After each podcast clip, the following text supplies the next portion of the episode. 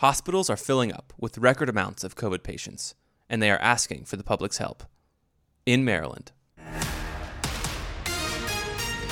This just into the WTOP newsroom. Maryland Governor Larry Hogan has announced a 30 day state of emergency to combat COVID 19 in Maryland. This executive order allows the Maryland Department of Health the authority to establish additional alternate care facilities.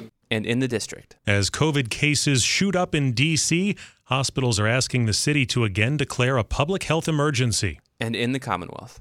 A Northern Virginia healthcare system has seen a 300% increase in hospitalizations in just 10 days. So, where does this leave us? In an all too familiar progression, a record spike in cases is being followed by an all time high in hospitalizations. Despite this, it looks as though Omicron is less likely to take you to the hospital, and those admitted to the hospital are on average less sick. But still, the sheer number of cases are pushing hospitals to the brink. This week, WTOP's Kristi King shares her reporting on one Virginia hospital system and their plea to the public. So, Kristi, Virginia is seeing some of the highest numbers of COVID hospitalizations ever, according to the Virginia Department of Health. The current numbers even rival the hospitalization rates we saw last winter.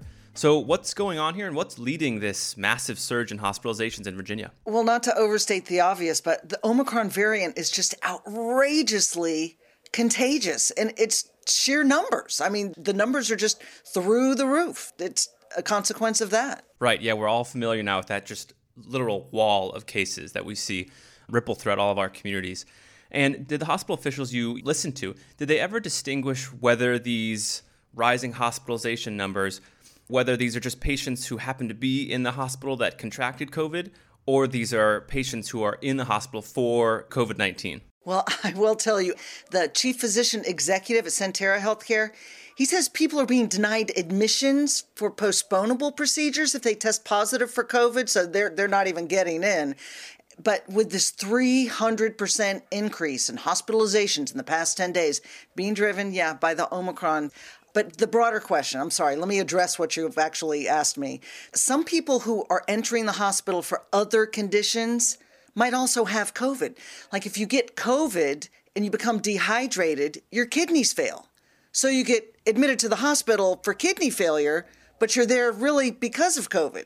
But your COVID may have subsequently gotten better, but still the consequences are being treated. Right. And I think throughout this past two years, now entering our third year of the pandemic, we've all seen, you know, headlines, rising cases, rising hospitalizations. But how dire or real is this current crisis? Over in Maryland, Governor Larry Hogan said the next few weeks are going to be some of the toughest of the entire pandemic. Are you hearing the same sort of messaging in Virginia? So, comparing the dire predictions being made in Maryland with Virginia, the head of Sentara Health, the top doc for that, Dr. Jordan Asher, he says they're seeing unprecedented levels of admissions from COVID or people who also may be suffering with COVID than they've ever, ever seen before. And it's effectively the fourth peak, and it's the highest peak ever. It's a peak that is in continuing to increase every day at greater rates than they've ever seen before Yeah, so where does that leave us? the modeling, the projections, the analysts, there is absolutely concern about yes, it, it's going to gear up that the coming weeks are going to be the worst of the entire pandemic. This is like nothing we've experienced or gone through before. I think we all remember that Thanksgiving evening when the first headlines on Omicron really came out. And ever since then, I think a lot of people have kind of put a lot of hope in the sense, oh, this is a less severe variant of this virus.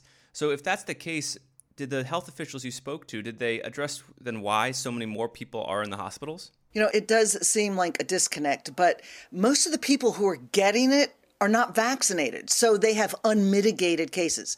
They stuff that they might not be able to ride out at home. But the people who are vaccinated, who might be able to ride it out at home, well, they may not develop the most severe ailments, but they're still susceptible to getting sick. And again, it's the sheer numbers are staggering. You know, so many people are getting it and you know, one out of 10 people, how many are susceptible to the worst case scenarios? That's still a lot of people if you've got a bunch of your, your sets of 10, right? But yeah, the numbers are staggering. And when you have larger case sets, you're going to have larger impacts in myriad categories. Right. Early on in this Omicron era. We learned that vaccines would hold up fairly well against severe disease. Did health officials, you know, give you kind of specifics on how well they're holding up? They are holding up. They are doing well. Vaccines are working. Everyone's not getting vaccinated. So, how are hospitals dealing with this immense surge in COVID 19 patients? Did they say whether they'll be able to basically withstand and treat all of these sick people? Well, the message was very, very strong. Our emergency rooms are busier than they ever have been in history. The head of Sentara, the top doctor, you know, he, he had a sense of urgency. I, I, really felt a sense of urgency that he is so concerned about where this may be going, where it's it's heading, and the ability for the healthcare systems to keep up with what's developing. He, he says, yes, they've got plenty of protective gear, uh, supplies, and, and they're able to balance and adjust their staffing levels where they can. But so many staffers, just like the community, are coming down with this virus. And now we are in a situation where those that are caring for those others in need are also getting sick and therefore that's putting an added problem on the situation. So they can't go to work. And Sentara, for example, is a huge system. They're in North Carolina, Virginia, and they have all these models that can be evaluated and staffing stuff that can be monitored and figured out and adjusted. And but still, there's a question about how we're going to get through this and his sense of urgency was trying to get the message out for people to take precautions get vaccinated. You know, wear your masks when you're out in public. Now, he also pointed out that the treatment options for Omicron are limited. It's not like the regular SARS CoV 2. With Omicron, you know, we've got two or three monoclonal antibody treatments, but only one of them's good against Omicron and there's a short supply of that. And you've heard about the new oral medicines. You know, pop a pill, it's going to make you feel better. Well, those are in short supply and they can only be appropriate for some types of cases. So please don't think that it's okay if I get COVID because there are medications that will prevent me from getting very sick, ending up in the emergency room or the hospital. Because right now, that that I would not be thinking that way. So he just if anything he wanted to stress at this urgent appeal of we've never seen anything like this. Come on, you got to help us get through this. He was saying if you don't feel well, stay home. If you're not vaccinated, get vaccinated. That if you go out in public, wear a mask. And he repeatedly please, please do your part. You might not know someone who gets sick and needs hospital care, but somebody else will. And we're getting to the point. He said, We are getting to the point now where you will know somebody who has been very sick with COVID, very sick with COVID. And, and the consequences of that for the immediate and longer term life is just daunting. Right, yeah. And you kind of addressed this, but I'll just ask it more squarely. What's at stake for society at large if it gets out of hand or more out of hand than it is now?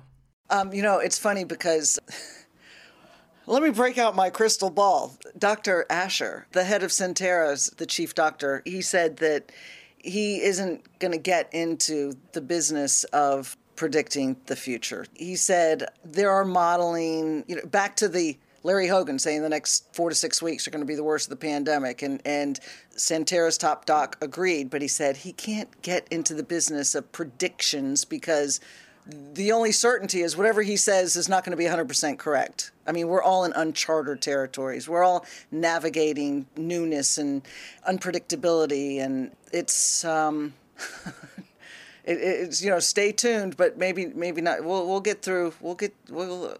I don't know. You, you want to sound hopeful. You want to sound optimistic. You want to not sound defeatist, but you know, we're all just in this together, riding it out together and responding to things as they come. And I don't know, Luke, how do you feel?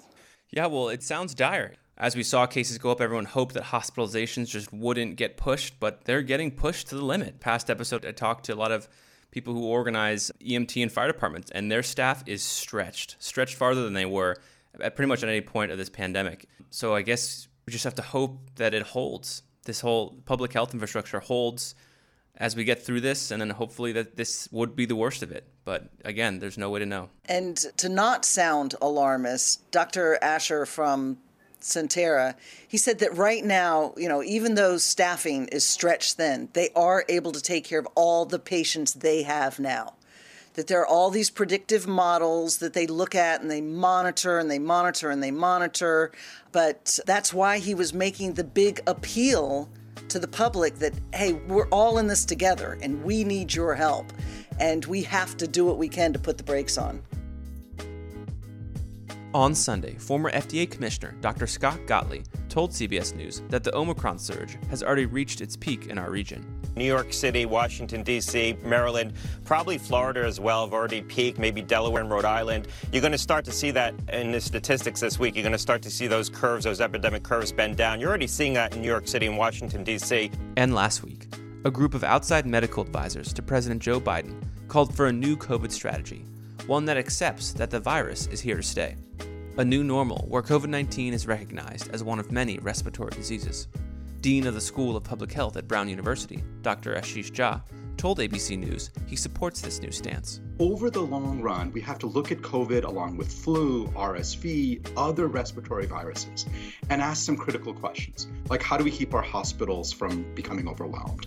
How do we keep schools open and safe during this time? And we have the tools now to do those things, improving ventilation, uh, getting more vaccines and therapeutics out. There's a lot we can do to have a long term strategy that lets our economy function, that lets people live their lives, and really suppresses the level of infection and deaths that we've seen over the last two years. This episode was hosted and produced by me, Luke Garrett. Our cover art was created by cartoonist Audrey Garrett, and our music is courtesy of Lockspeed. Join me next Monday as the world recovers.